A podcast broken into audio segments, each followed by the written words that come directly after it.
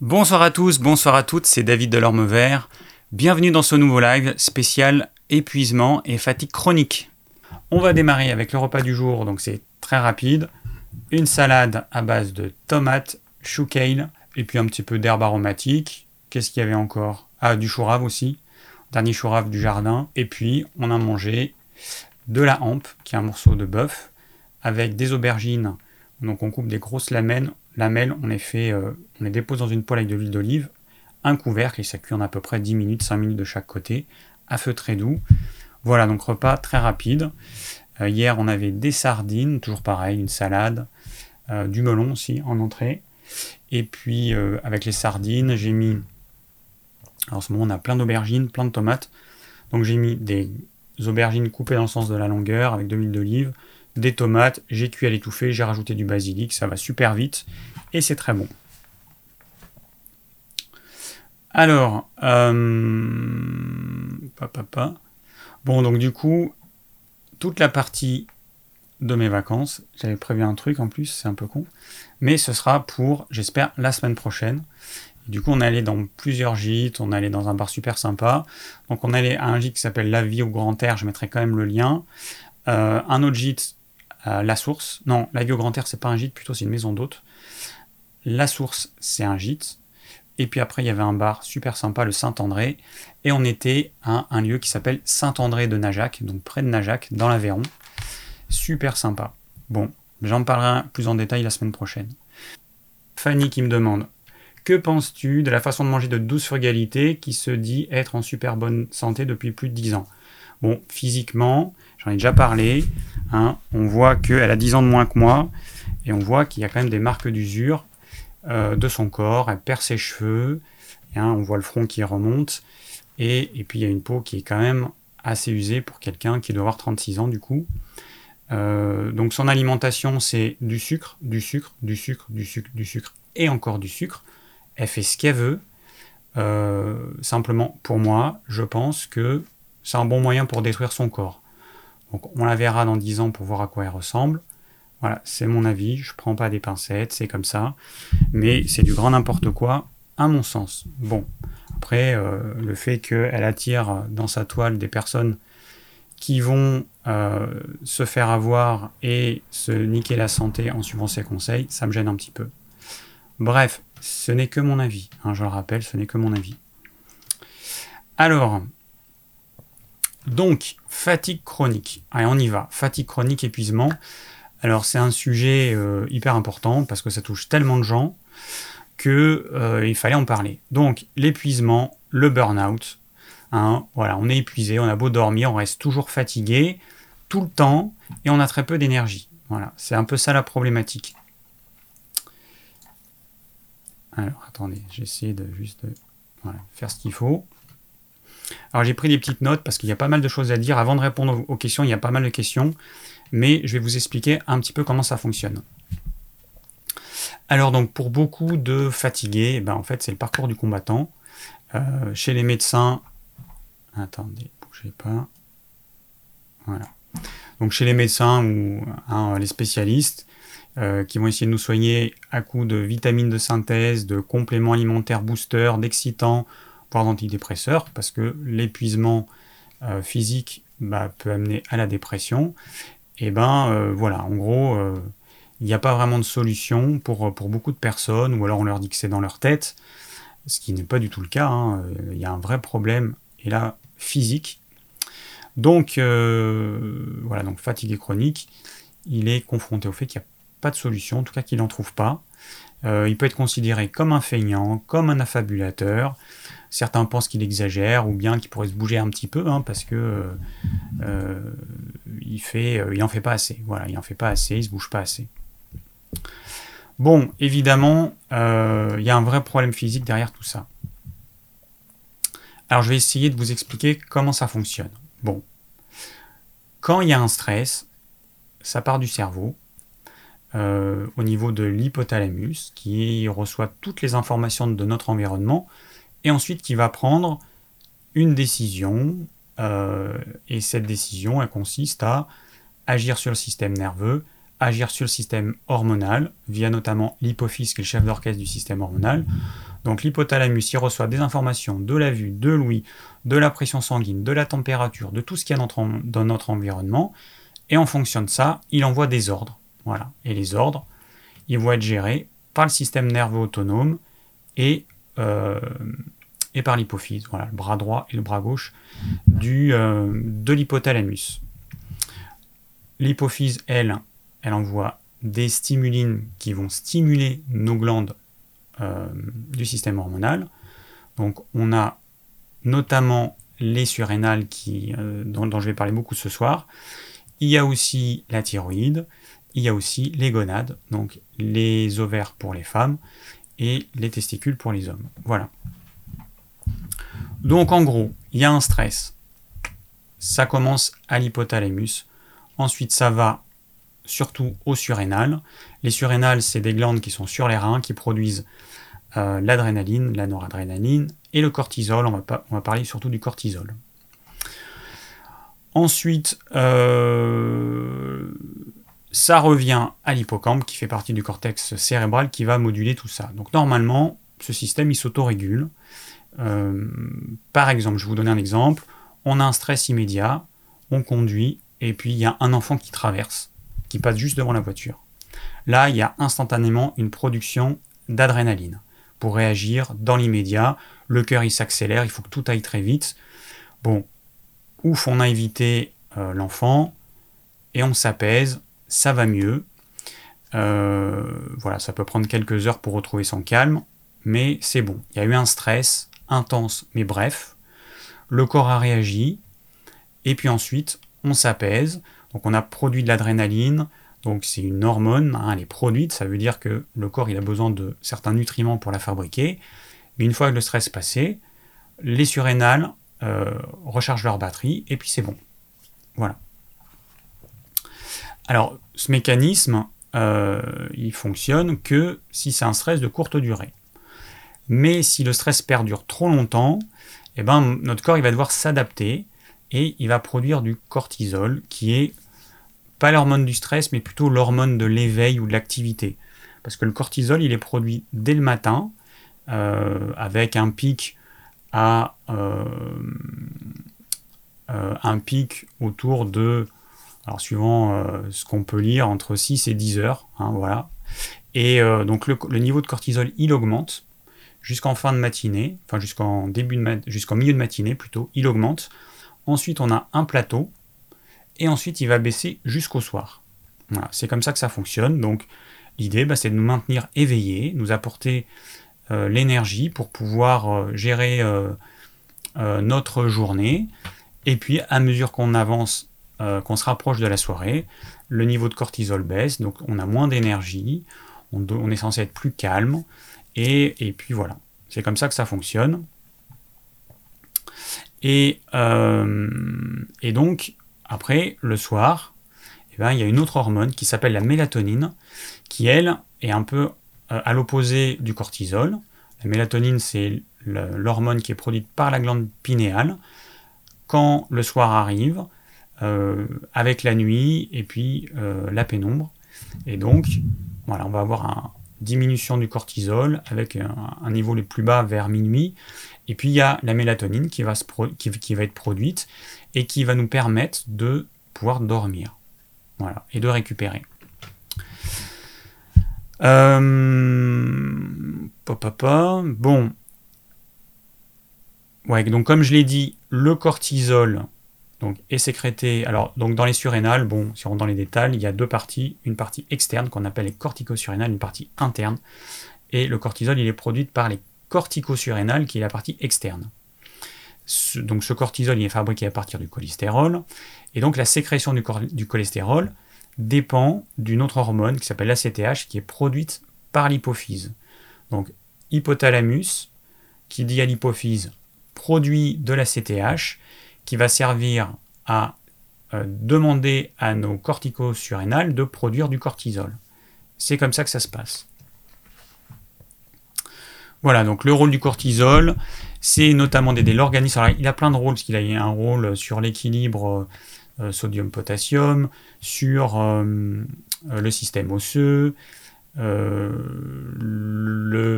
transformation du sucre en gras. Mais bon, en gros, il aide l'organisme à faire face au stress en mobilisant l'énergie qui est nécessaire pour nourrir les muscles, le cerveau et puis le cœur. voilà, évidemment. Alors, donc, si donc si le stress perdure, puisque là en fait c'est le problème, l'épuisement chronique, on a un stress qui dure, qui dure, encore et toujours, qui s'arrête jamais, du matin au soir, et eh ben notre corps il va s'adapter et euh, donc il produit du cortisol et au bout d'un moment donné, cet excès de cortisol qui risque d'épuiser le corps, ben, le corps il n'a pas d'autre solution que diminuer la sensibilité de nos cellules au cortisol. On a un peu la même chose avec l'insuline. À mesure qu'on produit trop d'insuline parce qu'on mange trop de sucre, trop de glucides, et eh ben, au bout d'un certain temps, euh, notre corps il va diminuer la sensibilité des cellules à l'insuline. Et donc, c'est ce qui va amener la résistance à l'insuline. Donc, on produit beaucoup de cortisol. Le corps, il va réduire la sensibilité de nos cellules pour qu'il n'y ait pas une réaction toujours trop. Parce qu'en fait, je vous le rappelle, c'est pas du tout normal de vivre un stress constamment comme on le vit. Euh, qui dit stress dit de l'énergie, dépenses énergétiques, moins de repos, et le corps il essaie de sauver sa peau. En fait, pour nous forcer à arrêter de dépenser de l'énergie comme ça euh, sans réfléchir, eh ben, il va diminuer la sensibilité des cellules au cortisol, et ce qui va se passer, c'est que nous, on va se sentir fatigué. Voilà, premier signal d'alarme, on se sent fatigué. Mais si le stress il continue à, être présent au quotidien, eh ben on va produire encore plus de cortisol. Notre corps, eh ben, il va euh, réduire la sensibilité encore euh, de nos cellules au cortisol. Et puis comme ça, on produit donc plus de cortisol, et puis on a une sensibilité plus basse. Et puis un jour, qu'est-ce qui se passe? Eh ben, un jour, c'est la chute. C'est-à-dire que les surrénales, elles sont épuisées, et là, on produit plus de cortisol, nos glandes surrénales sont lessivées, il n'y a plus de réserve, donc il y a une espèce de grosse chute, là c'est comme si on tombait dans un trou, et, euh, là c'est là qu'on va être dans ce qu'on appelle la fatigue chronique, l'épuisement surrénalien, c'est comme ça qu'on l'appelle, et, euh, voilà, c'est le début, euh, c'est le début des gros problèmes.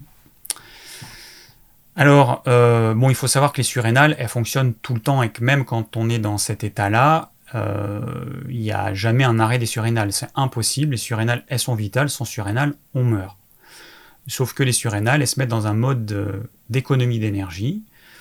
Euh, et, donc, elles vont produire peu, notamment peu de cortisol. Alors, qu'est-ce que la plupart des gens font? Eh bien, la plupart des gens, ils vont avoir tendance à utiliser des excitants, du café, du chocolat avec beaucoup de cacao, euh, des compléments alimentaires qui vont les booster, euh, se bourrer de vitamines, d'excitants et de tout ce que vous voulez. Bon, mais euh, là, c'est le meilleur moyen de fracasser encore plus nos, surrénales et d'être sûr que on va mettre des années à s'en remettre. c'est la pire chose qu'on puisse faire.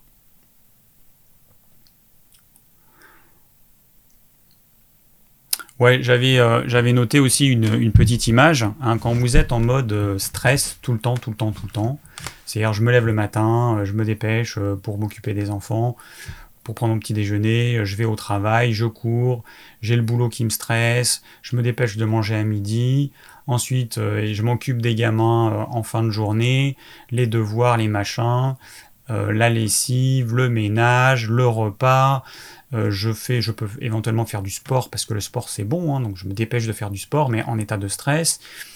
Euh, et puis le soir, je ben, je me détends pas forcément, je continue à m'activer, et puis en fait, euh, ça induit une production de cortisol constante du matin au soir. Donc il y a des personnes qui vivent pas un stress colossal, mais qui vivent un stress constant à un niveau un peu trop élevé, voire trop, beaucoup trop élevé, et donc qui vont épuiser leur surrénal. Alors ça va prendre un an, deux ans, 10 ans, 20 ans, peu importe le temps que ça prend, mais ça va arriver un jour ou l'autre.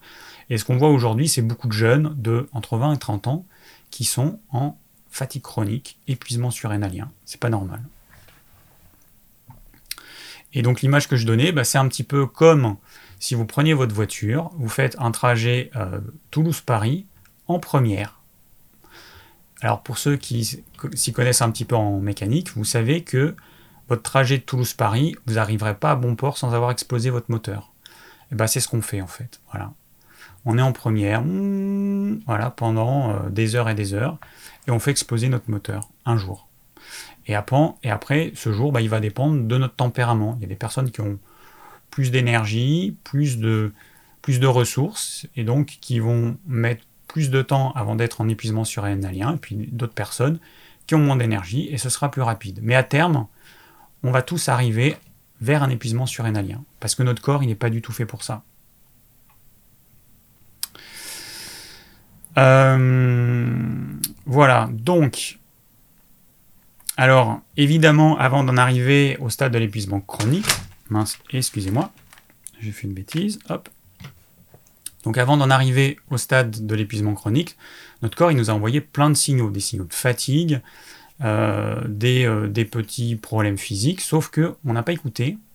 Et, euh, donc, bah voilà, on est, on, a continué sur notre mode je dépense, je dépense, je dépense, en imaginant qu'on est immortel, qu'on a une quantité d'énergie illimitée, qu'on n'a pas besoin de dormir.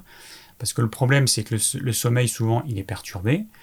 On a tendance à veiller trop tard et euh, à mal dormir, à mal récupérer.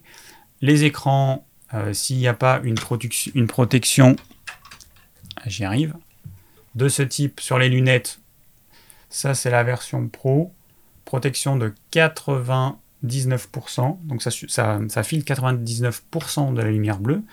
Si vous n'avez pas ça, eh ben, euh, vous vous prenez l'excès de lumière bleue qui va empêcher la glande pinale de produire de la mélatonine et vous allez avoir un sommeil qui va être retardé, un endormissement qui sera retardé et qui sera de mauvaise qualité. Voilà, donc les gens, il y a beaucoup de gens qui regardent la télé le soir, qui regardent des séries, qui sont sur l'ordinateur et puis finalement qui vont raccourcir leur temps de sommeil. Donc, encore une fois, on dépense, on dépense, on dépense toute la journée, et en plus, on récupère beaucoup moins. Donc c'est un vrai problème. Euh, voilà, alors ce qu'il faut comprendre, c'est que on n'a pas écouté ces signaux, mais euh, du coup, à un moment donné, bah, notre corps, il est obligé de, euh, bah, se protéger et de fermer la vanne qui nous apporte cette énergie pour nous obliger à arrêter de dépenser cette énergie inconsidérément. Donc notre corps fait ça pour nous éviter de mourir, pour nous éviter de nous autodétruire. C'est un, c'est la seule solution qu'il ait trouvée, puisque nous, en fait, on est stupide au point, et moi j'en fais partie, parce que moi j'ai, tendance à aller trop loin. Donc moi aussi je suis stupide, hein, je dis pas vous, c'est moi aussi. Nous sommes stupides au point de demander à notre corps d'en demander toujours plus sans euh, tenir compte du fait que autant on dépense, autant on doit récupérer.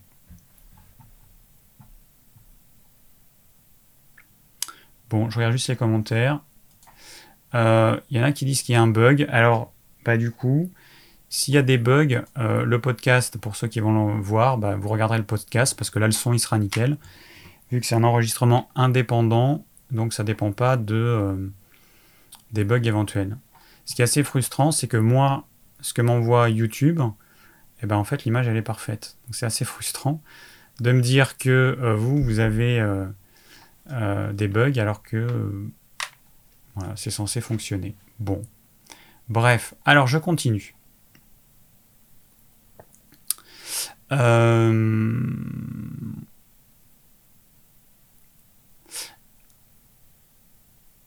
Ok, donc ça je l'ai dit.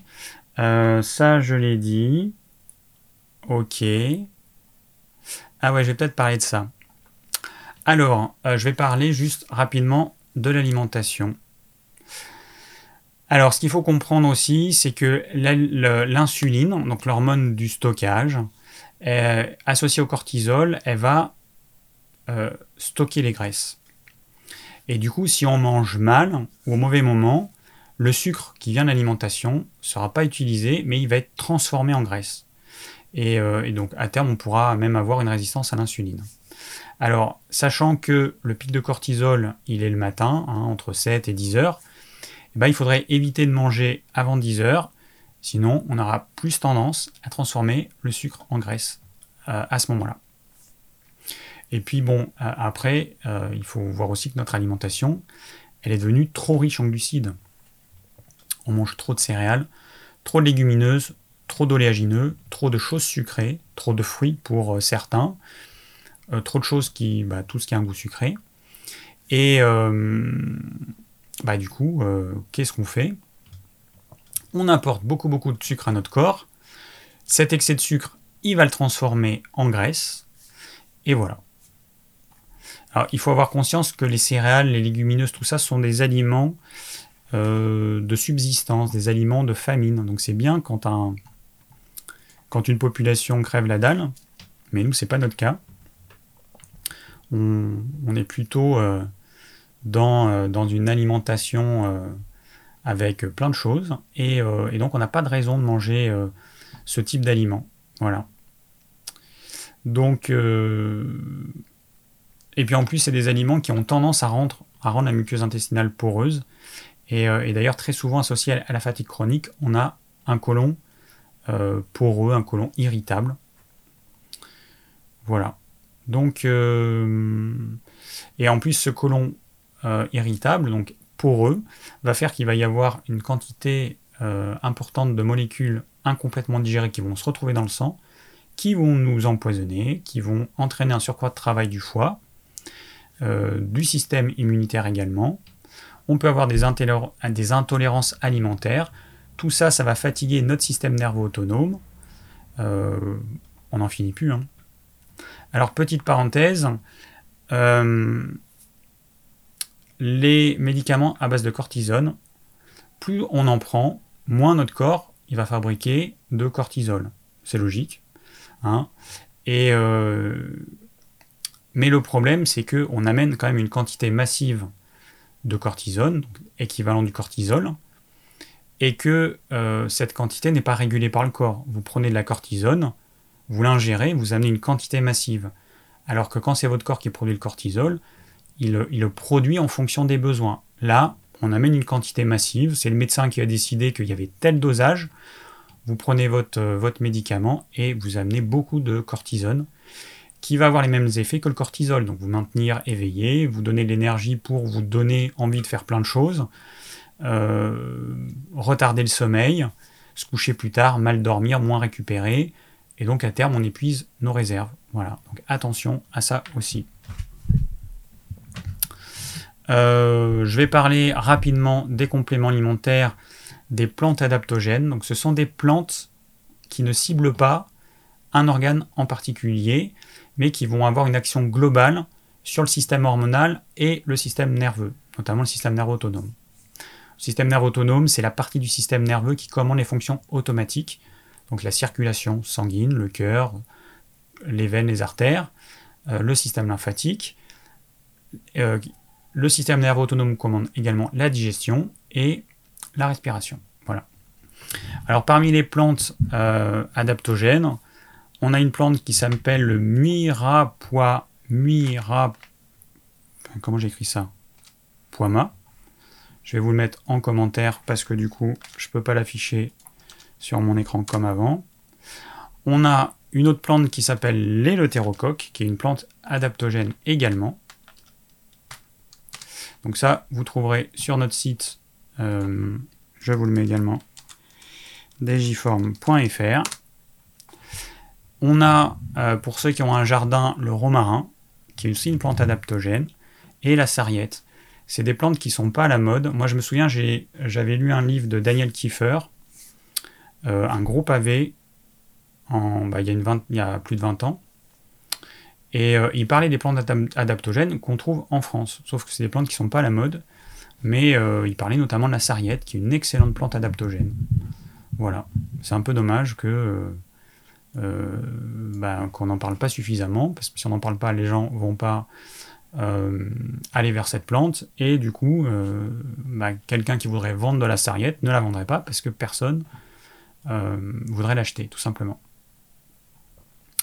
Alors, autre petite chose, donc là, bon, c'était une petite parenthèse sur les compléments alimentaires.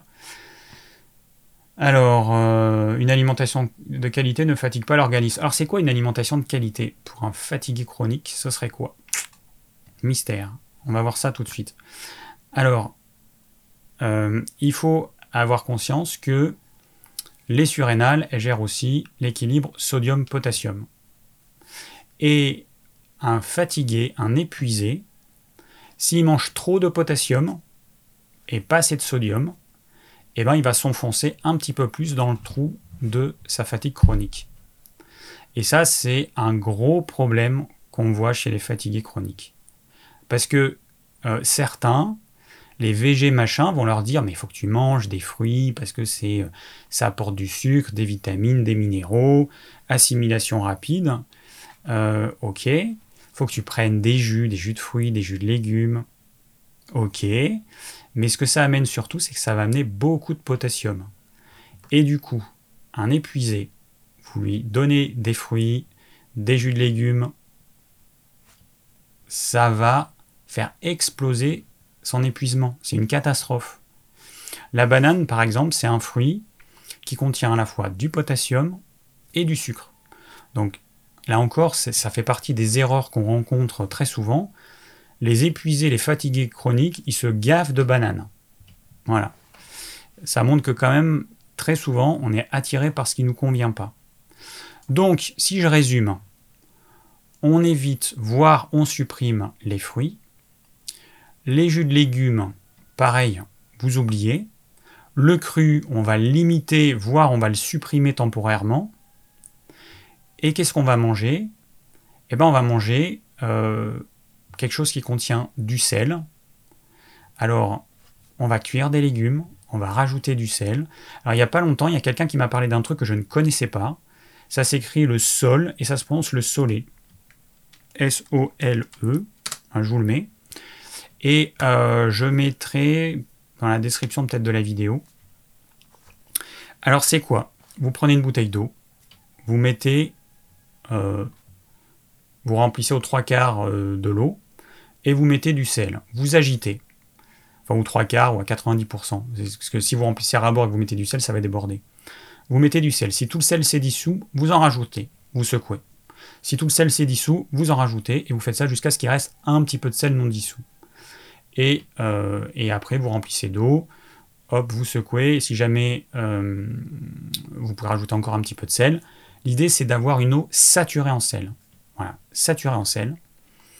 Et qu'est-ce qu'on est en train de faire là? Ben, On est en train de faire un plasma de Quinton euh, qui, qui va être abordable pour tout le monde et qui va pas nous coûter un bras.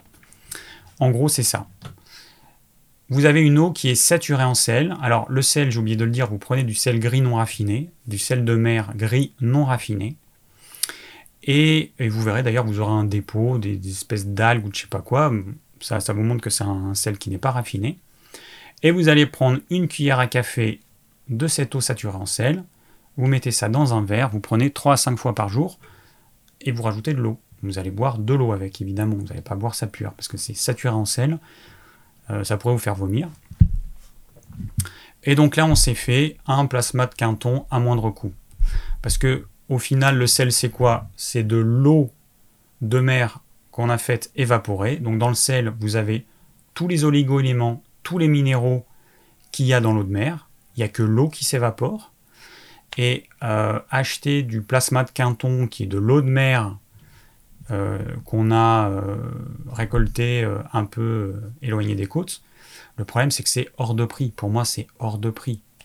Donc voilà, donc ça c'est une solution à moindre coût que vous pouvez utiliser et qui vous donnera les mêmes effets que le plasma de Quinton. Voilà. Alors, bon, on me dit le sel est gênant pour l'hypertension. Non, mais c'est pas comme ça que ça fonctionne. L'hypertension, 9 fois sur 10, c'est un déséquilibre du système nerveux autonome. Ou alors, à terme, au bout d'un moment donné, on a la formation d'une plaque d'athérome sur les artères qui vont rigidifier les artères. Le, le sel, c'est pas le problème en fait. Euh, et puis je rappelle juste que là on parle de personnes qui sont fatiguées chroniques, qui sont épuisées, qui sont souvent en hypotension, enfin qui sont quasiment tout le temps en hypotension, euh, qui ont probablement se sont gavés de fruits, de jus de légumes, euh, qui ont mangé trop de végétaux et qui ont apporté beaucoup trop de potassium et donc pas assez de sodium. Il y a des personnes, parce que certains disent qu'il ne faut pas manger de sel, qui ne mangent pas salé. C'est une grosse connerie. Et, euh, et, voilà. Donc on se retrouve avec des gens qui ne savent pas quoi manger et qui généralement ne mangent pas ce qu'il faut. Donc, il faudra avoir donc une alimentation plus grasse, avec moins de glucides, peu de glucides, et euh, des protéines animales de qualité. Voilà. Parce que les épuisés chroniques, souvent ils ont tellement peu d'énergie qu'il ne faut même pas espérer qu'ils vont assimiler les protéines qu'il y a dans les végétaux. Ça, c'est mission impossible pour eux. Et puis je vous rappelle que les protéines végétales n'existent pas toutes seules. Alors on trouve maintenant des produits industriels ultra transformés que je déconseille parce que pour moi, ce ne sont pas des aliments, ce sont des aliments ultra transformés. Donc on a isolé à coup de substances chimiques, de procédés de je ne sais pas comment, on a isolé les protéines végétales du, de la légumineuse par exemple, mais dans la nature, une légumineuse ou une céréale ne contient pas que la protéine. Elle va contenir protéines et glucides. C'est ça le problème. Alors que dans la viande, c'est protéines et eau. Ou dans le poisson, c'est protéines et eau et gras. Voilà. Donc, euh, donc l'alimentation, en fait, elle va être très simple. Ça va être des légumes crus en petite quantité, des légumes cuits en quantité moyenne, du bon gras sous forme de beurre bio, d'huile d'olive, protéines animales de qualité, bon, euh, du bœuf, des abats, de la volaille, euh, du poisson, des œufs, voilà. Voilà ce que j'appelle protéines animales et de qualité, pas des produits industriels. Euh, vous allez chez les petits producteurs, bon, etc. Bon, je vais pas revenir à chaque fois dessus sur ce que j'appelle les produits animaux de qualité, mais et puis pas de charcuterie, hein, ça c'est pas top. Alors, un épuisé chronique, souvent, il va être attiré par le sel il va manger des olives, il va manger, euh, il peut manger des trucs salés, il peut avoir super envie de chips, de choses comme ça, parce que c'est le sel qui l'attire. Et puis la charcuterie aussi. Donc il faut éviter d'aller vers ces aliments qui sont alors bon des olives ok, mais on évitera la charcuterie, c'est pas un bon aliment, c'est indigeste, ça se digère très très mal, ça va nous demander beaucoup d'énergie puis on va on va rien assimiler. Euh, les chips, bon, j'en parle pas, hein. je pense qu'on est d'accord ou euh, tous les trucs apéritifs, voilà. Bon, mais s'il fait attention, l'épuisé chronique, il va être attiré par ça. Alors, autre chose, et je vais finir là-dessus. Euh, ouais, je vais finir là-dessus parce que c'est vrai qu'il y a plein de choses à dire, mais je pense que c'était important de vous expliquer tout ça. Il faut que je fasse une vidéo euh, sur la fatigue chronique parce que il y a quand même pas mal de choses à dire, mais bon. Alors, autre chose importante. Un épuisé chronique, il a peu ou pas d'énergie le matin. Il se lève, il a la tête dans le fion et euh, il n'a pas d'énergie. Il se traîne, il se traîne. Et puis en fin de journée, il va avoir un regain d'énergie. Alors ça dépend des gens. Certains, ça va être 10 à 18 heures, d'autres, ça va être 19-20 heures, mais en fin de journée, voilà, il y a un regain d'énergie, il y a un déphasage, parce que normalement, beaucoup d'énergie le matin, peu le soir, et là, on a un déphasage de 12 heures. Pas d'énergie le matin, mais l'énergie, remonte en fin de journée. Et du coup, euh, souvent, le fatigue chronique, il se retrouve avec beaucoup d'énergie. Alors, beaucoup par rapport au fait qu'il n'avait pas beaucoup, mais il se retrouve avec beaucoup plus d'énergie le soir, 22h, 23h, et du coup, il n'aura pas envie de dormir. Et il va euh, se laisser avoir par la télé, par YouTube, par la lecture, par plein de choses. Il va repousser l'heure de sommeil. Et puis souvent, euh, il se traîne du matin jusqu'en fin de journée, il n'a pas le temps de faire tout ce qu'il veut, et en fin de journée, là, il a un regain d'énergie, il va faire le ménage, il va faire plein de choses, il va faire toutes les choses qu'il n'a pas pu faire dans la journée. Et, euh, donc, il va bah, gaspiller euh, le peu d'énergie qu'il a. Et puis surtout, il va veiller tard, il va pas avoir suffisamment d'heures de récupération. Et puis après, bah, le matin, il faut se lever, il hein, faut aller au boulot, il euh, faut se lever relativement tôt. Voilà.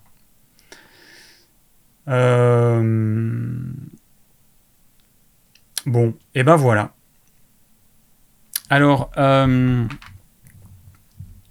euh, est-ce que ça je vais le dire? Bon, non, ça j'ai dit.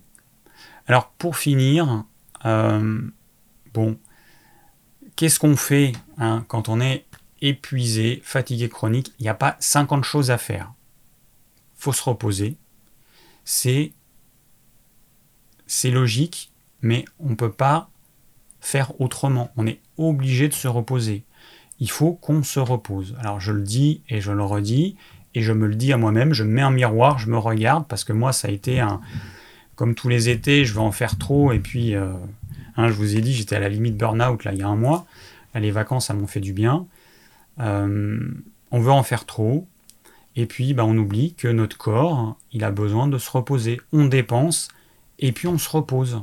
C'est logique, c'est une alternance qui est euh, naturelle.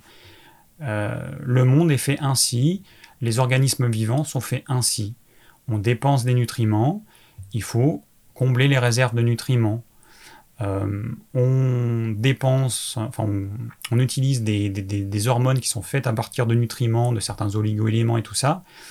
Il, faut, va falloir recombler les réserves, il va falloir fabriquer certaines substances. Bon, voilà, par exemple le cholestérol qui sert à fabriquer le cortisol, eh ben, euh, il va falloir en refabriquer à partir des nutriments qui viennent de notre alimentation. Ces nutriments qu'on aura digérés par le processus de digestion qui est long, qui est un processus complexe qui demande beaucoup d'énergie.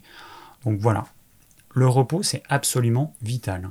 Sauf que on a tendance, alors il va falloir s'imposer euh, une règle stricte d'arrêter de faire quoi que ce soit à partir de telle heure, même si on a de l'énergie. Il va falloir être hyper strict. Ensuite, il va falloir euh, bah, peut-être se mettre à des choses calmes, de la méditation, de la relaxation.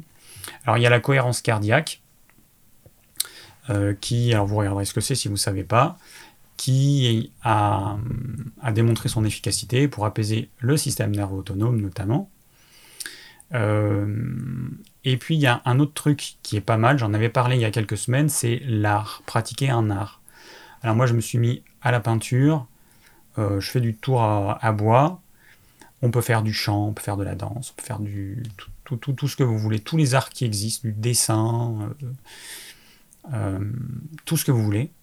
Pratiquer un art, c'est vraiment le meilleur moyen d'être dans le présent, de déconnecter son cerveau et de euh, faire baisser son niveau de cortisol. Voilà. Bon, euh, je pense que j'ai dit à peu près tout ce que je voulais dire. Euh, il y a le yoga, évidemment, je vois dans les commentaires le yoga, hein, une, pratique qui, bah, que je, quelque chose que je pratique aussi, qui est excellent, vraiment excellent. Quand j'étais jeune, j'avais tendance à croire que c'était un truc de vieux, et maintenant que je suis moins jeune, je me rends compte que j'étais vraiment abruti, parce que si j'avais fait ça en étant jeune, le bien que ça m'aurait procuré. Bon, voilà. Euh, il y a évidemment aussi le tai chi, le qigong. Euh, ouais.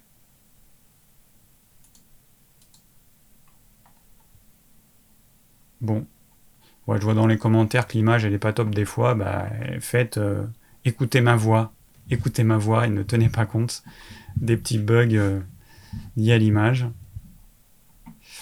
Euh, ouais. Faudra que je vois peut-être si les lives sur Facebook c'est possible. C'est plus compliqué. Enfin, bon, j'ai jamais fait. Bon, alors, c'est pas tout ça, mais il y a des questions qui m'ont été posées. Donc euh, je vais quand même essayer de répondre à certaines. Alors j'espère que j'ai quand même répondu à pas mal d'interrogations, euh, que vous avez compris un petit peu ce qu'il faut faire et ce qu'il ne faut pas faire. Et on va voir tout de suite euh, les questions. Alors j'ai Bruno, un homme de 32 ans. Alors, je suis épuisé, je mange pourtant comme tu le recommandes depuis déjà un moment. Et avant, je mangeais sur un mode paléo. Je mange clean depuis un moment maintenant. Euh, je médite, fais du sport, mange zéro fruit. Euh, ça me réussit pas trop. Mais euh, je vis une fatigue au quotidien. Je me réveille 4 à 6 fois par nuit en moyenne. Une plante pourrait m'aider à me réveiller, à booster ou à régénérer mes surrénales. Et le terrocoque. Euh, oui, effectivement. Euh, peux-tu me donner les noms des bouquins pour débuter en anatomie, physiologie, biologie humaine? Merci d'avance. Bon, alors là, je les ai pas sur moi. Moi, je prends des livres de médecine. C'est des espèces de, de gros pavés comme ça. Si vous n'avez pas trop de connaissances euh, scientifiques, ça va être un petit peu indigeste. Après, il y a des livres qui vulgarisent un petit peu ça, qui sont plus faciles à lire. Mais, euh, mais moi, c'est des livres de médecine, en fait. Euh, alors, du coup, bon, hein, je sais pas, voilà. Donc moi, je suis allé dans une librairie de médecine à Paris, pour les étudiants en médecine. Et puis j'ai regardé les livres d'anatomie, physiologie, puis voilà, j'en ai pris qui, me, qui me plaisait, qui me semblait pas mal.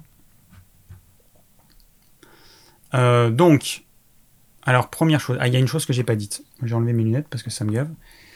Euh, j'ai chaud, je vous raconte pas. J'aurais dû mettre un ventilateur, il fait 40 euh, 000 degrés ici. bon, une chose que je n'ai pas dite. Alors pour équilibrer les surrénales, vous avez plusieurs choses. Donc, les plantes adaptogènes et le terrocoque, mûr à poids moi, vous prenez ou l'une ou l'autre, ne hein, prenez pas les deux. Vous avez ensuite un, complexe d'oligo-éléments qui s'appelle le cuivre or argent, qui permet également de, relancer les surrénales. Euh, bon, vous trouvez ça sur notre site. Euh, et vous avez un autre truc, un autre complexe d'oligo-éléments, le manganèse cobalt, qui lui va rééquilibrer le système nerveux autonome. Alors, il y a des personnes qui sont épuisées, qui ont les surrénales qui sont HS. Il y a des personnes qui sont épuisées, qui ont le système nerveux autonome qui est HS. Et il y a des personnes qui ont les deux. Voilà. Alors généralement, euh, des surrénales qui sont HS, euh, vous avez souvent des coups de pompe. Voilà. Vous avez de l'énergie, puis pouf, plus d'énergie puis euh, il y a l'énergie qui remonte, puis plus d'énergie. Vous avez un niveau d'énergie relativement bas, mais ça a tendance à fluctuer comme ça. Alors que quand c'est le système nerveux autonome, eh ben, le niveau d'énergie il est bas du matin au soir, il n'y a pas de fluctuation. Mais vous pouvez avoir un mélange des deux. Voilà. Et comme je vous ai dit tout à l'heure, hein, euh, avec euh, le niveau du cortisol qui a une inversion de un décalage de 12 heures, eh ben, euh, ça c'est vraiment euh, le signe qu'il y a les surrénales qui sont HS. Euh, donc, ouais, voilà, donc j'avais oublié de parler du cuir argent, qui est un complexe d'oligo-éléments qu'on peut associer, moi que j'associe souvent, j'associe souvent la phytothérapie une plante, par exemple de l'élothérocoque, avec du cuivre argent, parce que par expérience ça fonctionne hyper bien, tout simplement. Mais alors n'oubliez pas une chose, c'est que le repos est indispensable. Et euh, Bruno, peut-être que tu un tempérament euh, nerveux, peut-être que tu n'arrives pas à trouver le sommeil, peut-être que bah, tu euh, as tendance à, t'agiter un petit peu trop le soir et du coup, au moment de l'heure du coucher, tu t'endors pas, tu es tracassé par les choses de la journée, c'est pour ça que tu te réveilles. Tu peux avoir aussi un problème au niveau du foie, bon, ça arrive. Mais il n'y a pas à tortiller, hein il faut que tu trouves, enfin, il faut que tu te bouges le cul et il faut que tu fasses des choses pour te relaxer. Relaxation guidée, cohérence cardiaque, euh, méditation, tout ce que tu veux, mais il faut que ce soit des choses. Ça doit, ça doit venir de toi et c'est des choses que tu, tu, vas devoir faire en fait, tu vois. Ça va pas venir, c'est pas juste en prenant quelques gélules que tu vas arriver à trouver la solution parce que la solution, elle est multifactorielle. Les compléments alimentaires, c'est une aide. L'alimentation, c'est indispensable d'avoir une alimentation carrée, euh, mais euh, enfin qui correspond à tes besoins. Mais si tu euh, te ménages pas un petit peu, si tu fais pas ce qu'il faut pour abaisser ton niveau de stress, tu vas pas y arriver. Posologie du cuir argent me demande dans les commentaires, c'est très simple. C'est des petits bouchons doseurs un bouchon le matin à jeun, un bouchon 5 minutes avant le repas de midi. Voilà, l'idéal c'est deux doses. Et, euh, et la durée, c'est en moyenne de 1 à 3 mois, suivant les personnes. C'est jamais plus. Si euh, faites pas plus, ça sert à rien. Euh, il faut voir autre chose. pas plus de 3 mois, ça sert à rien. Voilà. Donc, bah écoute, j'ai répondu à ta question, je pense, Bruno. Ensuite, Anthony. Alors, Bruno, 32 ans. Anthony, donc, 35 ans. Je donne les âges pour montrer que ça touche des personnes jeunes. Là, je vois, j'ai une question de Marie, 26 ans, de Pierrick, 32 ans, de Jessica, 27 ans, Sandra, 36 ans. Bon, il y a des personnes euh, euh, plus âgées, mais voilà, ça touche quand même les jeunes.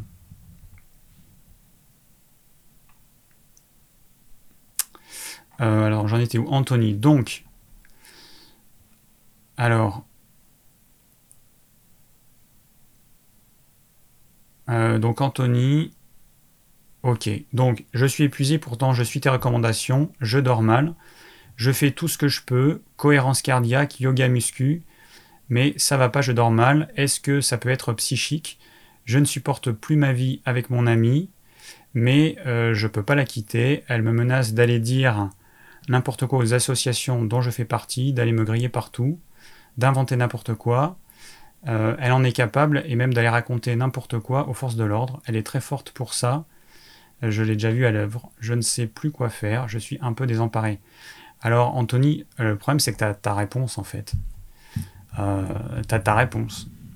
Tu vis une relation empoisonnée. Ta compagne, elle t'empoisonne la vie et bah, il va falloir que tu trouves une solution. Hein. Euh, euh, le problème, voilà, ça c'est vraiment la solution typique où on a un stress chronique parce qu'on n'est pas bien avec la personne avec qui on vit. On peut pas, on veut pas. Alors après, après, ça peut être des femmes qui vivent avec un homme euh, et donc elles n'ont pas de travail et donc elles peuvent pas quitter leur mari parce que sinon elles se retrouvent à la rue, enfin, ou elles n'ont pas, elles ont pas de, moyens de subsistance. Mais, euh, mais la solution, moi j'en connais pas 50, quoi. il va falloir que tu trouves une solution. C'est soit que tu acceptes qu'elle continue à te, bouffer euh, la vie en vivant avec elle, soit tu acceptes qu'elle puisse faire ça. Et, euh, et, voilà, mais moi, moi j'ai pas de solution à te proposer, mais ton problème il est là, tu vois. Ensuite, j'ai Élise, 33 ans. Alors, plutôt épuisé depuis des années, mais beaucoup mieux depuis l'arrêt du gluten, je me retrouve dans un cercle vicieux depuis un an que je travaille dans une crèche.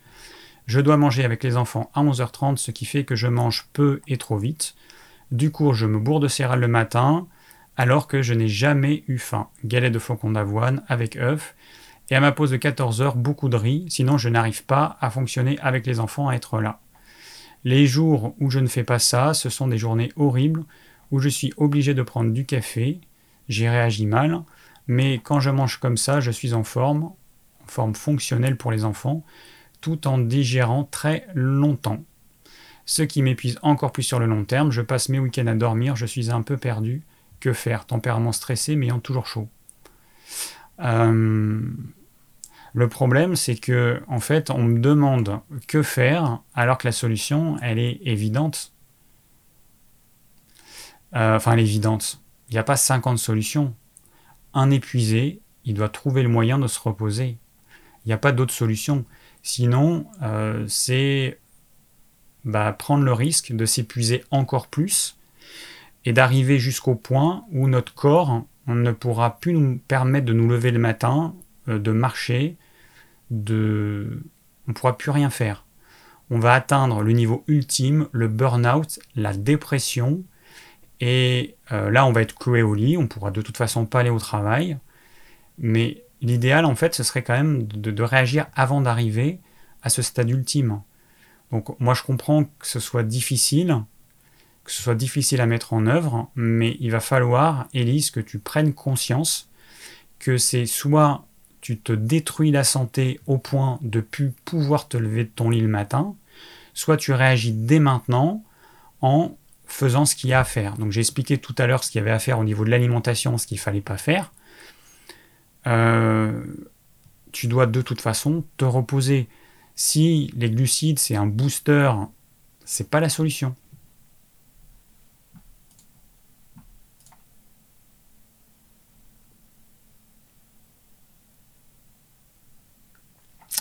Alors, Nat Yoga, trouble anxieux épuisé à 21 ans, puis-je pratiquer l'hormèse ou alors le repos complet, sachant que ça cogite là-dedans, tempérament nerveux, plus plus. Antoinette qui demande si c'est en direct, bah oui, c'est en direct. Euh, alors attention à l'hormèse, parce qu'en fait, le problème, c'est qu'un épuisé chronique, il est arrivé au stade où son corps euh, ne lui permet plus de s'adapter.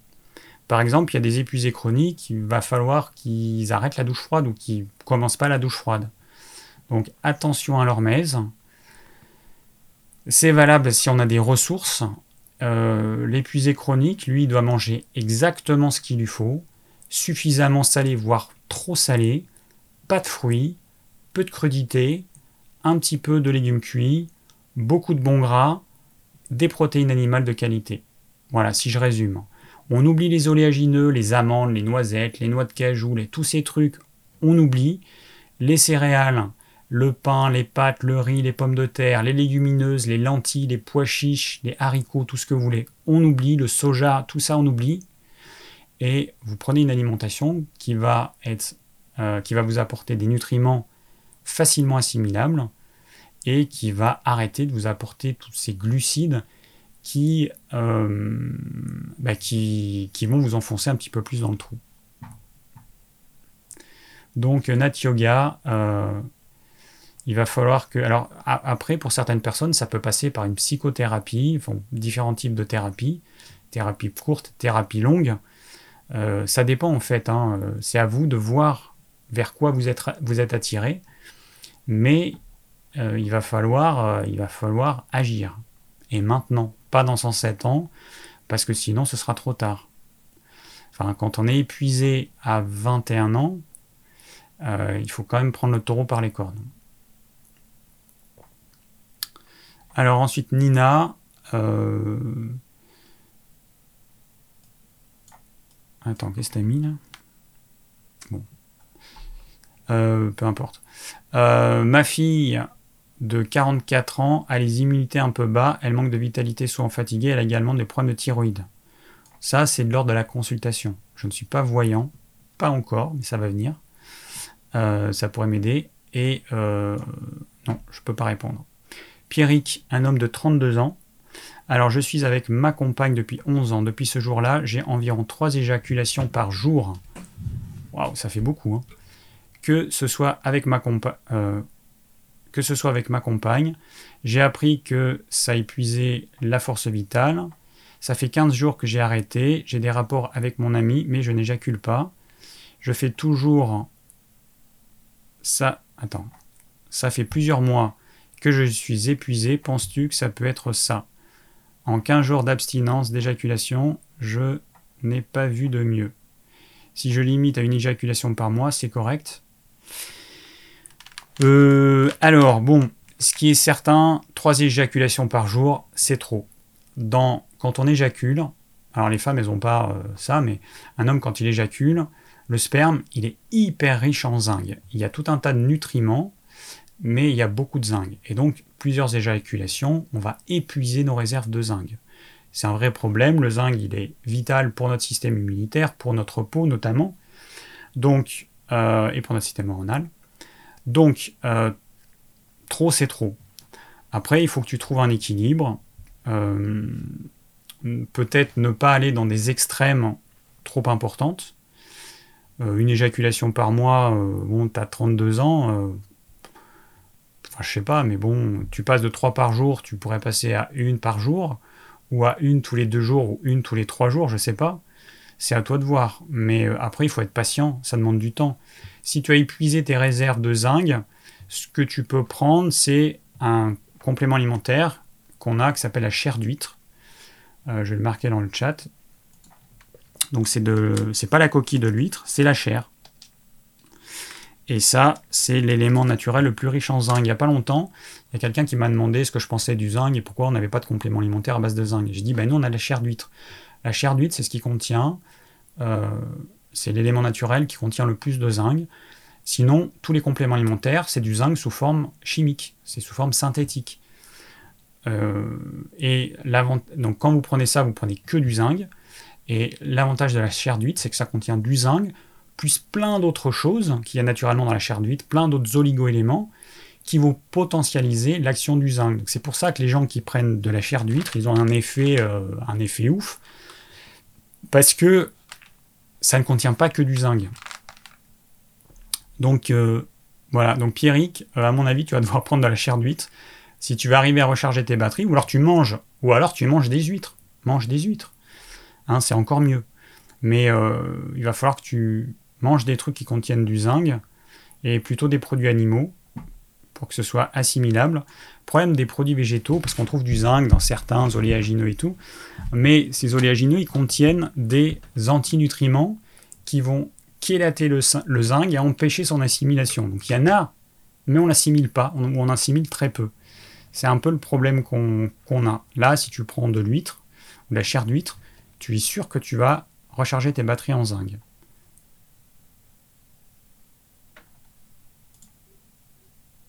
Dommage que mon chéri soit parti, suis carencé en zinc. Effectivement, euh, c'est un moyen d'obtenir du zinc. Si vous voyez ce que je veux dire. Euh, alors Joshua, 47 ans.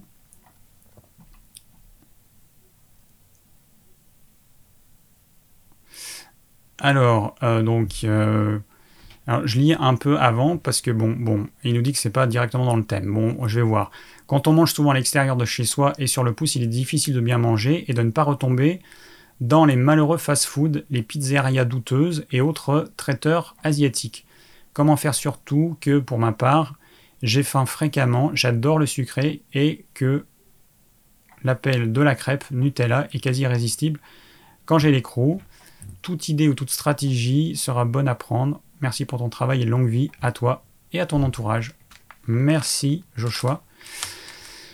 Bon, euh, j'ai pas de recette parce que en fait moi je je mange peu à l'extérieur. Alors petite anecdote durant les vacances, sur le jour du départ, euh, on a quitté euh, la chambre d'hôte vers midi et puis du coup on a voulu aller manger. On est allé à un endroit, il y a un endroit qui nous avait été conseillé, on y va fermé. Bon, alors on cherche un autre endroit et on arrive dans une espèce de restaurant, vraiment sur une espèce de de, parking, un truc glauque. On est reçu par euh, la bonne femme qui nous sert euh, euh, très désagréable, très énervé. On s'assied à table. Et puis finalement, bah, François, il me dit bah, T'as l'air pas bien, t'as envie qu'on parte? Je dis Ouais, bah, ouais finalement, moi, j'osais pas trop partir. il m'a dit Bon, allez, viens, lève-toi, et on s'en va. On est parti. Résultat, on n'a pas mangé le midi. Alors bon, nous, on pratique le jeûne intermittent, donc bon, c'est pas grave. Mais tout ça pour dire que finalement, parfois, il vaut mieux pas manger que manger. Alors moi, c'était ponctuel. C'est vrai que les gens qui doivent manger au restaurant très régulièrement tous les jours, c'est pas le cas. Mais bon, on n'a pas mangé. Le soir, on est rentré, on a retrouvé, on est rentré à la maison, on a trouvé notre petite oufeuse, on s'est fait un bon petit repas. On s'est mangé des avant un petit apéro, très sympa mais on n'a pas mangé. Voilà, donc c'est aussi une possibilité quand c'est ponctuel. Quand vous en avez la possibilité, vous pouvez faire ça. Mais bon, moi j'ai pas trop de solutions. Il faut trouver les endroits euh, bons. Il y a des endroits avec de la cuisine, euh, de la vraie cuisine. Nous là on était, partout on a été, c'était de la cuisine, c'était bio, local, euh, c'était cuisiné. Voilà, quand je vous en parlerai plus en détail, mais c'est possible. Donc moi, j'aurais tendance à te dire, ben, quand tu es dans une ville, repère avant les restaurants qui font de la bonne cuisine, de la cuisine, mais, enfin de la cuisine, de la vraie cuisine, pas juste réchauffer un, plat. Et puis ça se voit tout de suite, hein, entre un plat réchauffé et un plat qui a été fait euh, euh, avec des vrais légumes, avec des vrais produits bruts, ça se voit tout de suite. Moi, je t'invite à faire ça. Voilà.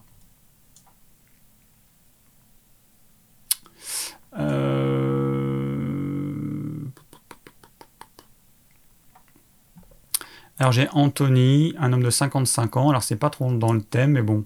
Que penses-tu du coenzyme Q10 antioxydant polyvalent euh, Donc ce qui est dit, c'est que c'est euh, une substance qui, dont la fabrication décroît avec l'âge, effectivement, et que c'est un, rouage essentiel de notre capital jeunesse. La coenzyme Q10 dorsifio vous aide à compenser cette baisse. Bon, alors nous on vend la coenzyme Q10 sur notre site.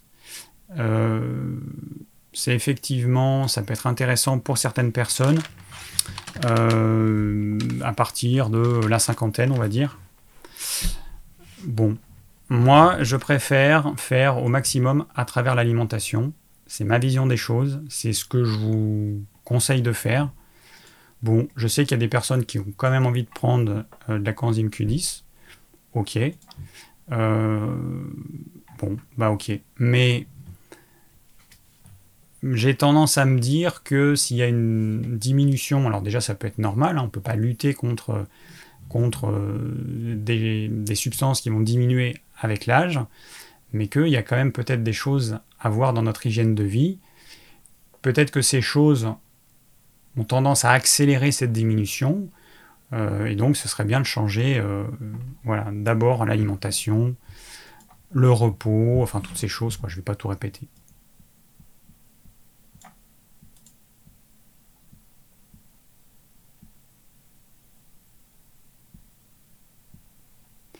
Ouais, je dis en même temps, quand il y a un petit, euh, un petit blanc, c'est que je regarde un petit peu ce qui est dit. Bon, effectivement, Claudie, qui va nous quitter, euh, me dit qu'elle espère que la semaine prochaine, j'aurai trouvé une solution et que ça ira mieux. Effectivement, je peux vous dire que ça m'a quand même un petit peu gavé, et puis surtout, ça m'a fait perdre beaucoup de temps, euh, une partie de l'après-midi, à essayer de trouver une solution que je n'ai pas trouvé mieux que ça. alors, Alors, Jessica, 27 ans, il est conseillé chez certains naturopathes de faire une cure d'oméga 3 et de fer avant et pendant la grossesse. Qu'en pensez-vous? Et petit aparté, l'huile de bourrache au nagre est en rupture sur votre cycle. Je sais qu'elle est importante pendant la grossesse. Oui, alors on a une petite rupture d'onagre bourrache, mais euh, l'onagre toute seule, elle est strictement équivalente. Donc vous pouvez prendre de l'huile d'onagre. Moi, je conseille en numéro 1 l'huile d'onagre. Il y en a qui préfèrent le mélange onagre bourrache, mais personnellement, moi, ce que je conseille, c'est plutôt l'onagre toute seule. Euh, les oméga 3, effectivement, avant, euh, euh, avant et pendant la grossesse, ok.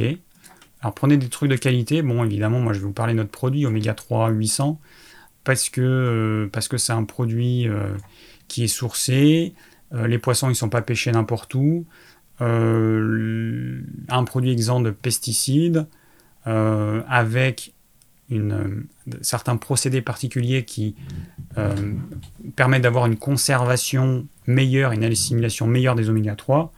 Bon, vous n'avez pas beaucoup de produits euh, euh, qui vous apportent tout ça. Donc attention, prenez pas n'importe quoi, parce que il n'y a pas longtemps, il y a quelqu'un qui m'a demandé l'avis sur un oméga 3.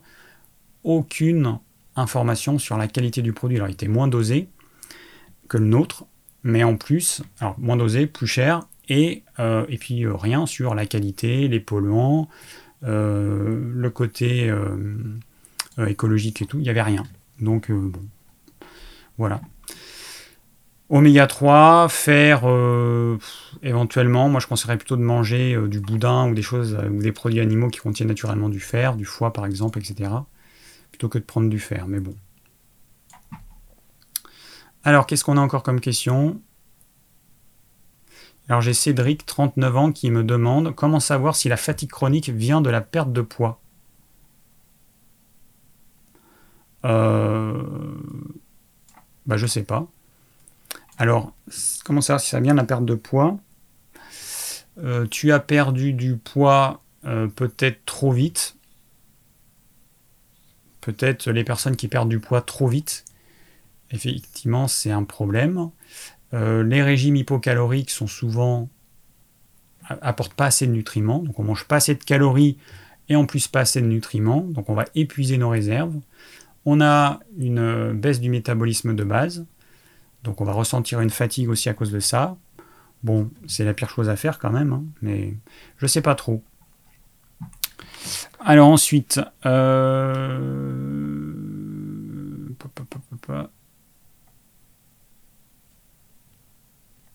Aya, je me demandais quelles est selon toi les causes et remèdes des spasmes musculaires pour quelqu'un atteint de spasmophilie.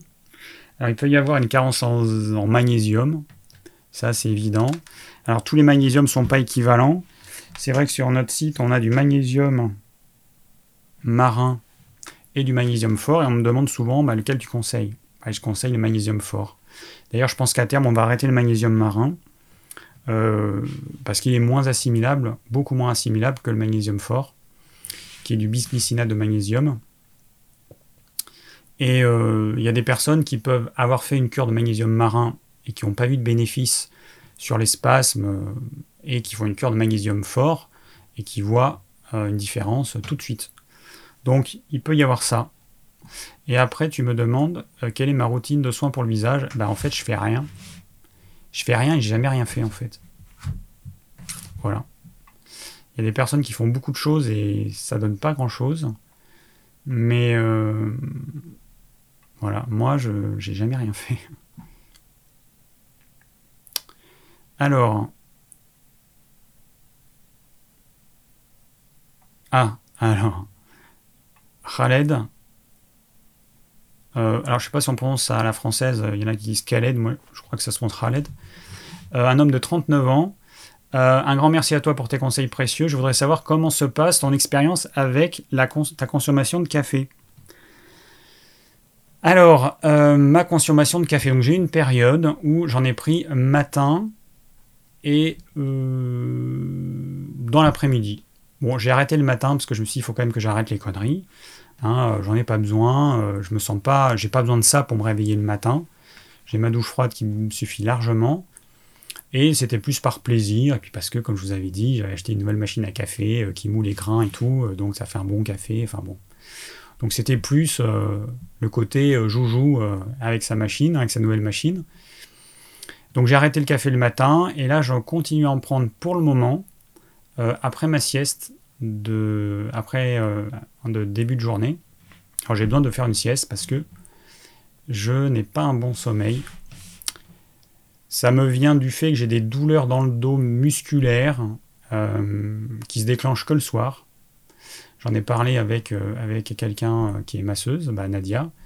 Et c'est vrai que c'est un peu bizarre comme truc. Je suis allé voir un naturopathe, on m'a conseillé d'aller voir un fasciathérapeute, donc il faudrait peut-être que j'aille voir. J'aimerais trouver la solution, voir pourquoi je me suis créé ce problème qui m'empêche de récupérer. Donc je pense qu'il y a un petit truc un peu, un peu tordu en moi parce que j'ai besoin de récupérer pour faire tout ce que j'ai à faire, mais je me crée quelque chose qui m'empêche de récupérer. Donc du coup, j'ai des nuits où je me tourne et me retourne, et j'ai besoin d'une sieste pour, euh, compenser ce sommeil qui a été plus ou moins agité. Et, euh, donc du coup, après ma sieste, ben, je me prends un petit café par plaisir. Voilà, ça se passe bien. Euh, je pourrais m'en passer, mais c'est plus par plaisir.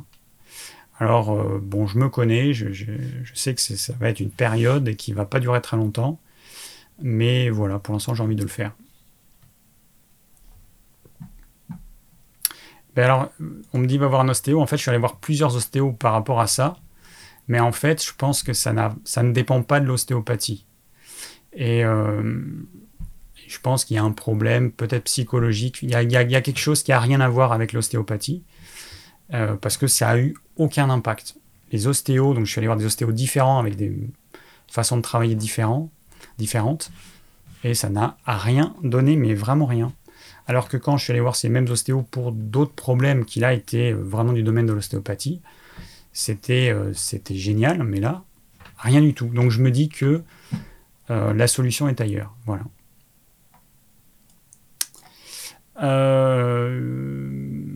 Alors, autre question. Ouais, douleur cristallisée, je pense que ouais. En plus, ça fait des années que ça dure.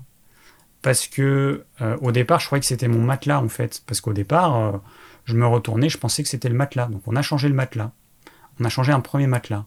On a pris un truc à mémoire de forme qui finalement nous a entraîné des. Euh, parce que le bassin n'était pas assez soutenu, donc ça entraîne des maux de dos dans le bas du dos. Alors que moi, c'est dans le haut du dos. Et c'est pas des maux de dos, c'est des douleurs musculaires. J'ai les muscles qui sont tendus euh, comme des cordes de, piano. Et en fait, c'est ça qui, au bout d'un moment donné, me crée une gêne et je me tourne et je me retourne. Donc, on a changé de matelas, matelas neuf. On en a ensuite rechangé, parce que celui-là, il n'avait plus. On a acheté un matelas en laine. Donc, mon copain, lui, dort parfaitement bien dans ce, avec ce nouveau matelas. Mais moi, du coup, je me suis rendu compte que c'était pas le matelas. Mais tout ça, en fait, ça a mis des années, parce qu'au départ, moi, je mettais euh, ça sur le, le compte du matelas. Donc, j'ai eu ça pendant des années. Euh, matelas en laine, et puis, il y a une aggravation, j'avais mal, enfin j'avais euh, comme si mes muscles ils étaient en tension tout le temps. C'est assez bizarre comme sensation. Et puis, et puis voilà, et puis ça fait quelques mois que je, en 2019, je me suis dit, mais c'est pas possible, ça n'a rien à voir avec le matelas. Et puis voilà, je cherche ostéo, plusieurs ostéos, et, et puis non. Voilà, donc euh, c'est pour comprendre qu'il y a des choses qui se mettent en place. Ça peut mettre des années, on s'en rend pas compte, mais que la cause, elle est euh, il y a euh, X années.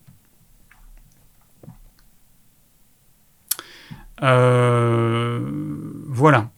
Alors, autre question. Amina, donc une femme de 50 ans, pour une personne souffrant des... Attends, ici c'est le début. Pour une personne souffrant d'épuisement chronique, vous dites qu'on peut utiliser l'éleutérocoque et le murapois en association et qu'il faut mettre en place une fenêtre thérapeutique. Comment faire en pratique? Faut utiliser en premier l'éleutérocoque pendant trois mois, puis faire une pause de une semaine et ensuite utiliser la deuxième plante pendant trois mois et refaire une pause d'une semaine. Alors, les plantes adaptogènes, hein, le but c'est pas de les utiliser sur le long terme. C'est pas voilà, pas comme ça qu'il faut faire. C'est des cures globales plus courtes. Donc si par exemple tu voulais utiliser les deux, ben, ce serait plutôt une cure de un mois d'éleutérocoque, une cure de un mois de mur à moi, sans fenêtre thérapeutique. Et c'est si tu fais des cures de plus de trois mois, où là il faut que tu fasses une semaine de pause avec en ne prenant rien. Voilà. Ça c'est important parce que sinon tu vas voir les effets de la plante qui vont décliner, qui vont diminuer, euh, et, et, donc ça ne servira plus à rien. Mais il faut avoir conscience que euh, le complément alimentaire est une aide parmi d'autres. Il faut avoir conscience que euh, quand on est un épuisé chronique, il y a des choses qu'on doit faire, pas uniquement prendre des gélules. L'alimentation, j'en ai parlé, ok, mais je le redis, il faut que vous fassiez des choses, il faut que vous fassiez de la relaxation, il faut que vous fassiez pratiquer un art, un art qui vous déconnecte le cerveau, il faut que vous vous reposiez, que vous imposiez du repos, euh, ça doit être un impératif. Vous devez faire des choses, si ça passe pas par là, ça marchera pas.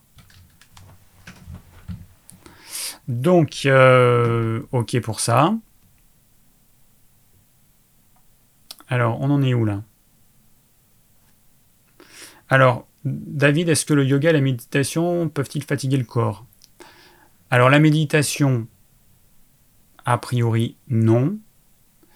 Quand on commence à méditer, par exemple, moi qui suis un tempérament nerveux, les premières 5-10 minutes dans ma tête, c'est. Euh, euh, ça va dans tous les sens. Donc, c'est un petit peu dur.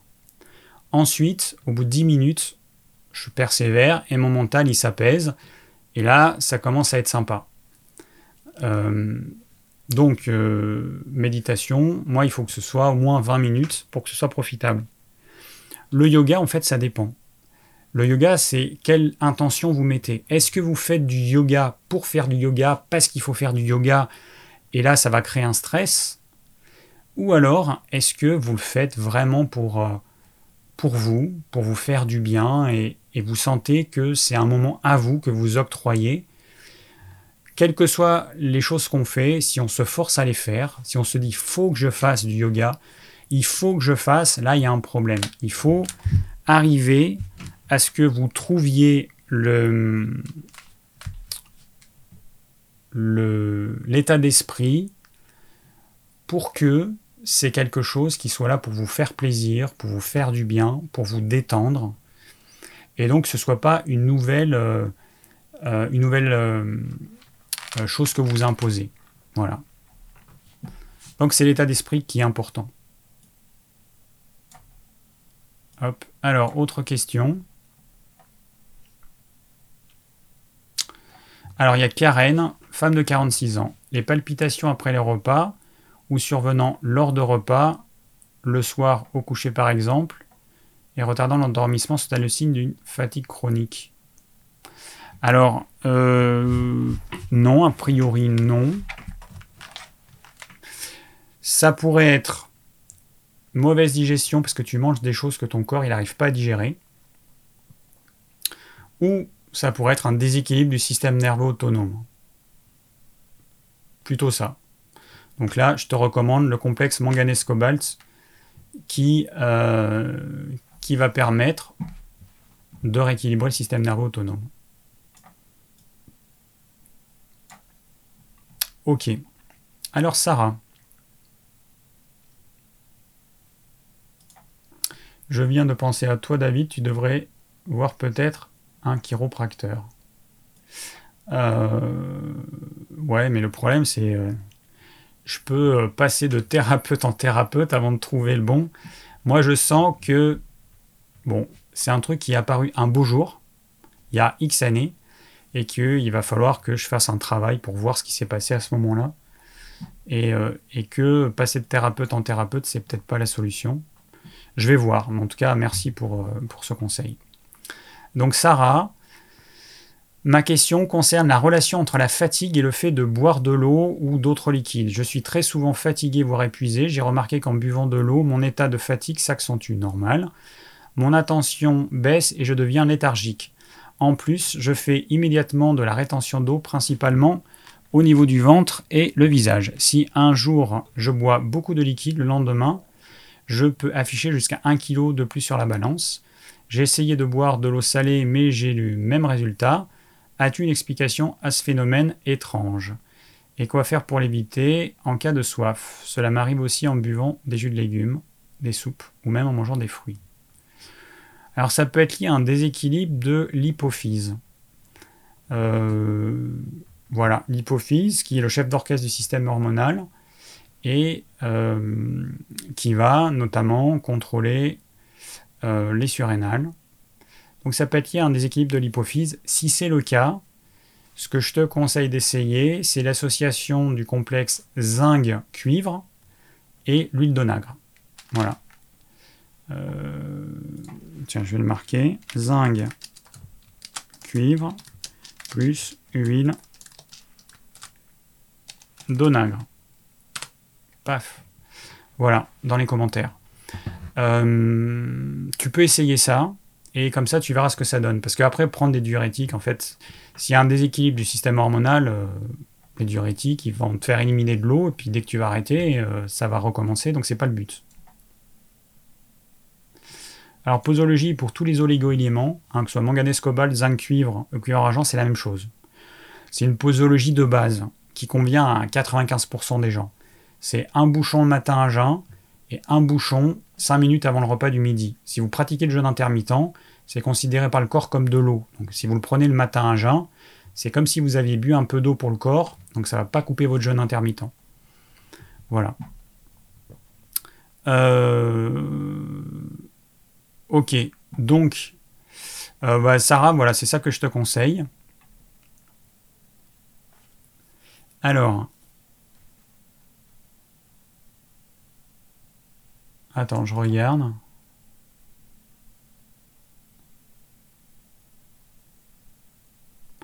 Euh, j'ai méga Mouloud. Tu me dis euh, quelle plante tu me conseilles pour un régime alimentaire? Je comprends pas ta question. Euh, je conseille pas de plantes particulières. Euh, quelle est la dose journalière de zinc? Que penses-tu du magnésium transcutané? Je ne connais pas le magnésium transcutané.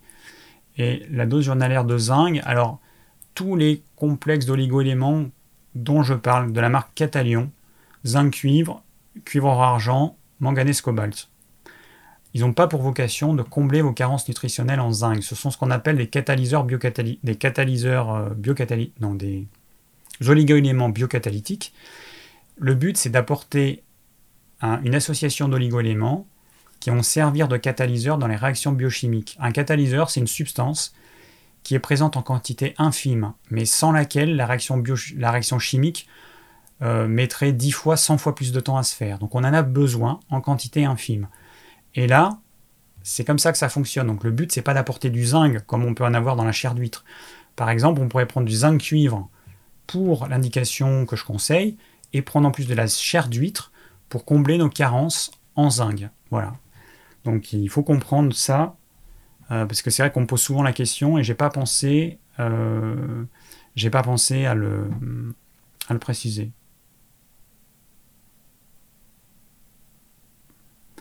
Bon, on va bientôt finir. Euh, ok. Alors, j'en suis où là? Attendez, je navigue dans les fenêtres, je sais plus où j'habite. Bon, je regarde s'il y a des questions qui ont été posées euh, récemment. Oui, évidemment, il y en a. Alors, euh, donc, alors, je pense que c'est toi qui étais dans le chat, 21 ans, Nat, 21 ans, trouble anxieux épuisé à 21 ans, que pensez-vous de l'hormèse, douche froide, heat, sachant que Thierry Casasnovas et Pierre Dufresne disent que le repos n'est pas le fait de rien faire, mais d'aller à la limite de notre capacité adaptative. Je dors 5 heures par nuit, avec des réveils toutes les heures. Je ne peux pas me reposer, ça cogite trop, car mon euh, TGA me l'empêche. J'ai arrêté les anxios.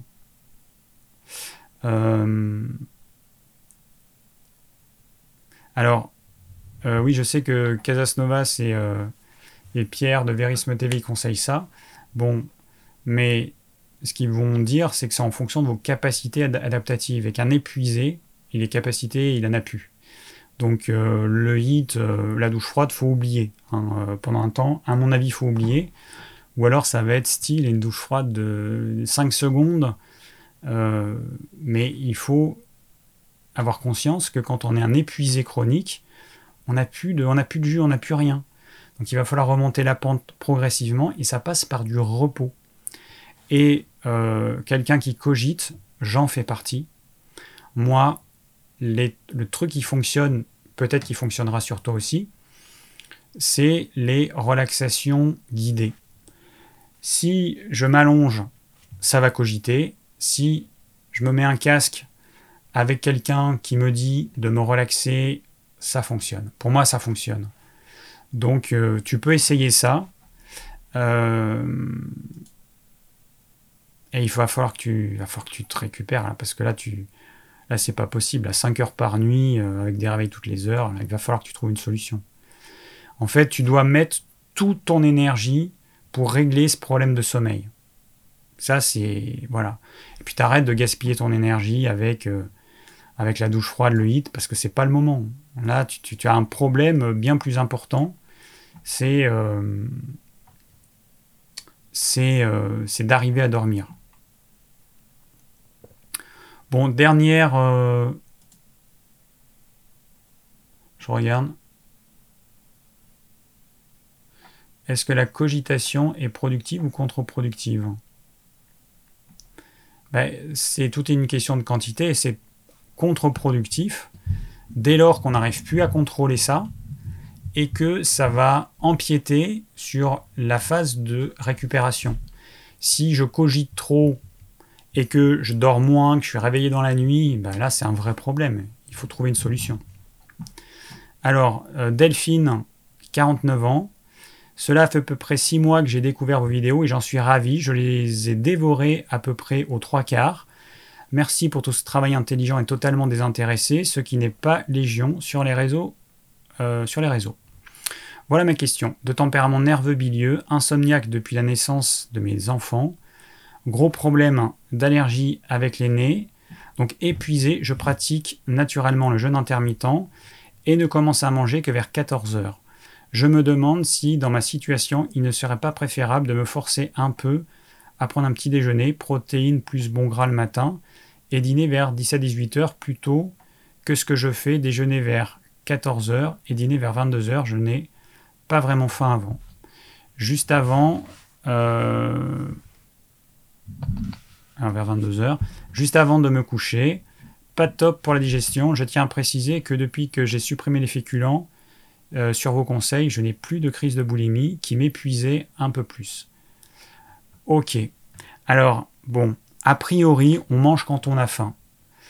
Si t'as pas faim le matin, il y a des chances que tu vas pas digérer ce que tu vas mettre dans ton estomac.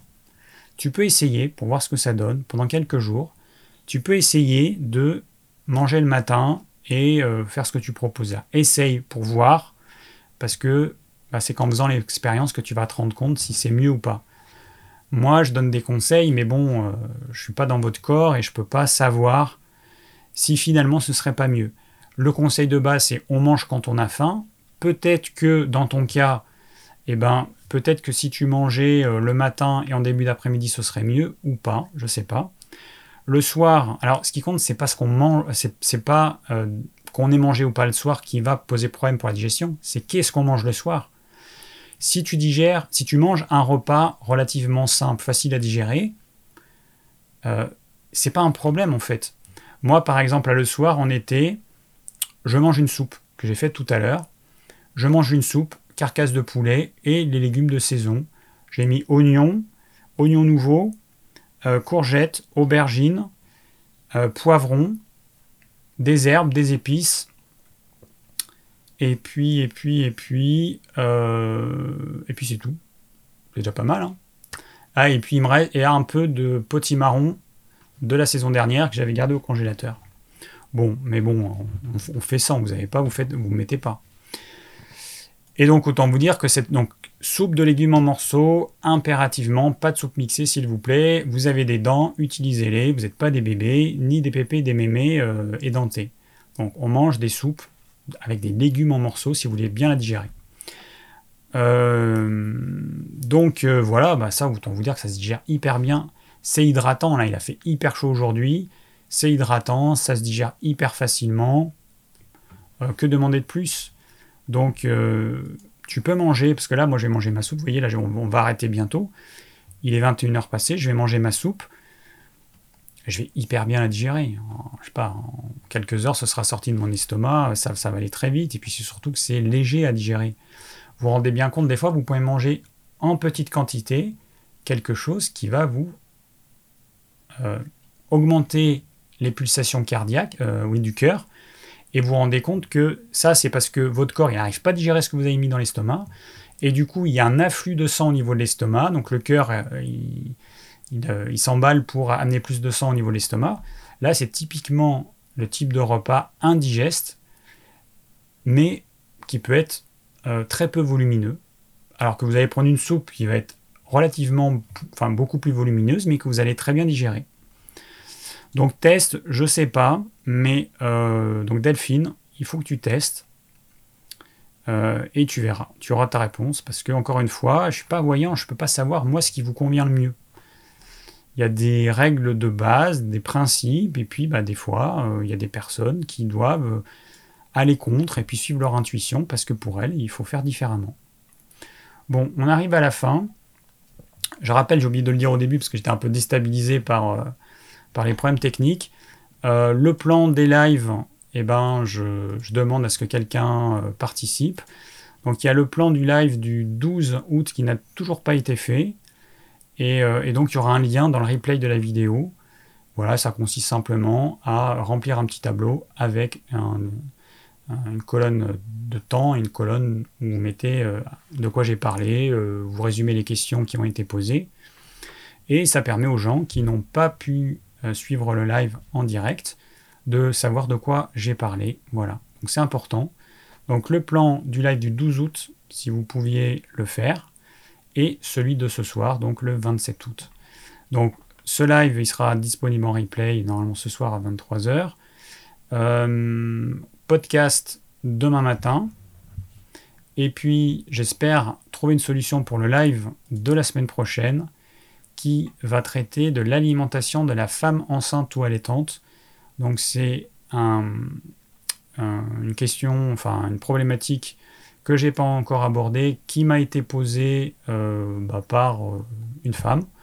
Et j'ai dit bah oui, allez, c'est une bonne idée pour un live. Euh, je vais faire des, des, des, lives un peu spécifiques. Par exemple, fin septembre, je vais parler de la prostate, trouble de la prostate. Voilà, il y a des il y a des lives qui vont pas euh, intéresser tout le monde, mais bon, c'est bien aussi de faire ça parce que sinon je traiterai jamais de certains problèmes. Hein. Il y a des problèmes qui, euh, qui viennent, euh, enfin qui, sont que chez les femmes ou qui sont que chez les hommes. Voilà. Bon, et eh ben je vous souhaite une bonne soirée. bon, je suis désolé, mais vu que c'est en dehors de ma volonté, eh ben j'ai fait ce que j'ai pu.